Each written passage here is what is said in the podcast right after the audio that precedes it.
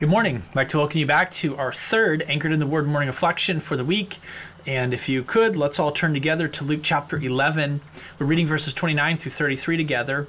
And we're building a progression as we work our way through this passage. And we're looking at lessons that we can learn from the folly of rejecting God's grace. And so, on our first uh, episode, we talked in introduction about the fact that it is the grace of God that gives us access to truth, and we have a responsibility to do something with that truth that we're given. And then yesterday, we talked about the privilege that this generation of Jewish people who are contemporary to Christ had. Well, this morning, what I'd like us to do is I'd like us to look at the level of hardness that we see in these people. Maybe I even ask the question why were they so hardened to the truth? Having had so much access to it. And I think we need to learn from history. We should be sobered by it. So here's what the text says Luke chapter 11, verses 29 through 32. When the people were gathered thick together, he began to say, This is an evil generation. They seek a sign. There shall no sign be given it but the sign of Jonas the prophet. For as Jonas was a sign unto the Ninevites, so shall also the Son of Man be to this generation.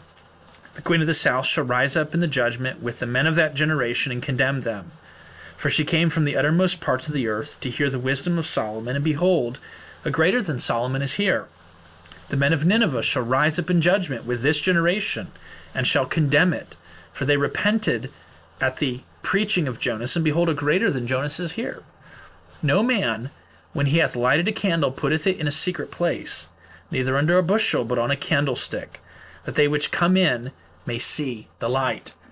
Now, as we read through these verses, one of the things that should really stand out to us is that this generation was not only uh, responsible for a lot, but they were very calloused and very hardened to the truth. And the level of this hardness is something that should sober us. He goes in verse 29, he says that this generation is evil and they seek a sign, but there will not be a sign given to them except the sign of Jonas the prophet. He says the queen of the south will rise up in judgment with the men of this generation. The men of Nineveh shall rise up in the judgment with this generation, and they will both condemn it. Now, what Christ is doing is he is he is emphasizing the fact that rather than these people responding positively to God's gracious revelation of himself, these people rejected it. He's talking about how these people tried to trap him with questions. Rather than asking him questions to know the truth and digging into the parables and thinking about what they meant, instead, they wanted to trap him and they wanted to make him look bad and they wanted to encourage the people to reject him. They attributed his miracles to the power of Satan. And I think this is an important piece for us to notice. They didn't deny that something miraculous had taken place, they simply attributed the cause to something other than what should have been a correct understanding of the cause. It is God doing his work by his own power, not Jesus as an instrument of Satan. They were very dismissive of the witnesses that they were given. Rather than recognizing that this is true because this is demonstrated and this is demonstrated and this is demonstrated, and we don't need any other witnesses. Instead, they say, okay, show us another one. Okay, show us another one. Okay, show us another one. It's their way of saying, we're not willing to accept what you've given us. You need to give us more. You have to convince us and prove us, prove to us beyond any shadow of a doubt. And Jesus says, I'm not under such obligation. They ultimately hated him because they thought so little of justice. And ultimately, what did they do? They crucified Jesus. In Matthew 27, verses 22 to 25, we can see their hatred for Christ their, their, their carelessness about justice, the fact that they would crucify an innocent man and they would try to twist justice. We see that in these verses. Listen to what it says. It says, Pilate said unto them, What shall I do with Jesus, which is called Christ? They all said unto him, Let him be crucified. The governor said, Well, why? What evil hath he done? But they cried out the more. They didn't say, "Well, here's what he did." They just said, "No, crucify him." It was it was it was a it was a raging mob who was not thinking clearly, wasn't trying to reason whether or not he was innocent or guilty. They just said, "We want you to kill him." That's what they're doing. They said, "Let him be crucified."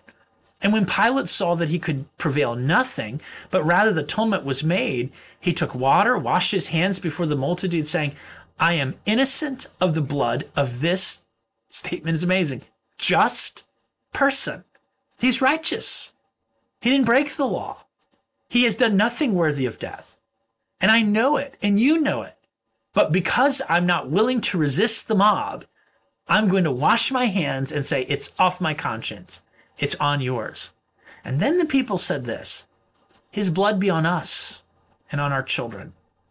What a stunning statement. What does it tell you? It tells you that these people were calloused, they were hardened, they were rebellious. They had so much opportunity and they had resisted it so long and so passionately that in fact they were desensitized to a proper understanding of what was right and wrong and what was just and unjust. These people had hardened themselves to the truth. And so the question we should all ask ourselves is well, what would be an appropriate response for us to a moment like this in history? What can we learn from this history? I want to mention a couple things. One thing that we mention, or that we can learn, is that unbelief doesn't look the same in everybody. For some people, it was, well, why don't you show us a little bit more? Some people was shaking their fists and saying, crucify him. We want him dead. Other people, it was mocking him.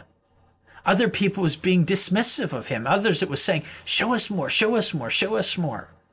With some people, it was trying to trap him. With some, it wasn't denying what they had seen, but rather saying, oh, he's doing this by Satan's power. Unbelief doesn't necessarily look the same in every single person. It doesn't look as evil and sinister in every person, but at the core, it's fundamentally the same. The second is this we should learn that visible, undeniable proofs are not enough to make someone believe the truth. There is an element to faith that has to go against the grain of our pride. For a person to say, I believe, they had to submit themselves to what Jesus' presence actually stated about them. They had to submit themselves to the reality that indeed they were sinners, that they had broken God's laws, that they were incapable of coming to God through their own righteousness, that the system that they had embraced their entire life was wrong, they had to humbly admit all of those things. And to trust Christ, they had to put themselves unreservedly in dependence upon what He'd done for them. It was all or nothing. And so at the heart of unbelief is pride. What we need to learn from these verses is that the root of unbelief is not a lack of opportunity. It's not a lack of compelling reasons and facts. It's rebellion. It's pride. As it states it in other parts of Scripture, it's suppressing the truth and unrighteousness. It's God commanding all men everywhere to repent. It's the Spirit of the Lord convicting the world of sin because they do not believe on Christ. And so this morning, I want to encourage you if you are not a believer, that you would consider the evidence, weigh it very carefully, and humble your heart to trust alone in the finished work of Christ. If you are a believer, then as you walk into evangelistic opportunities, as you pray for the lost around you, look at people with clear eyes.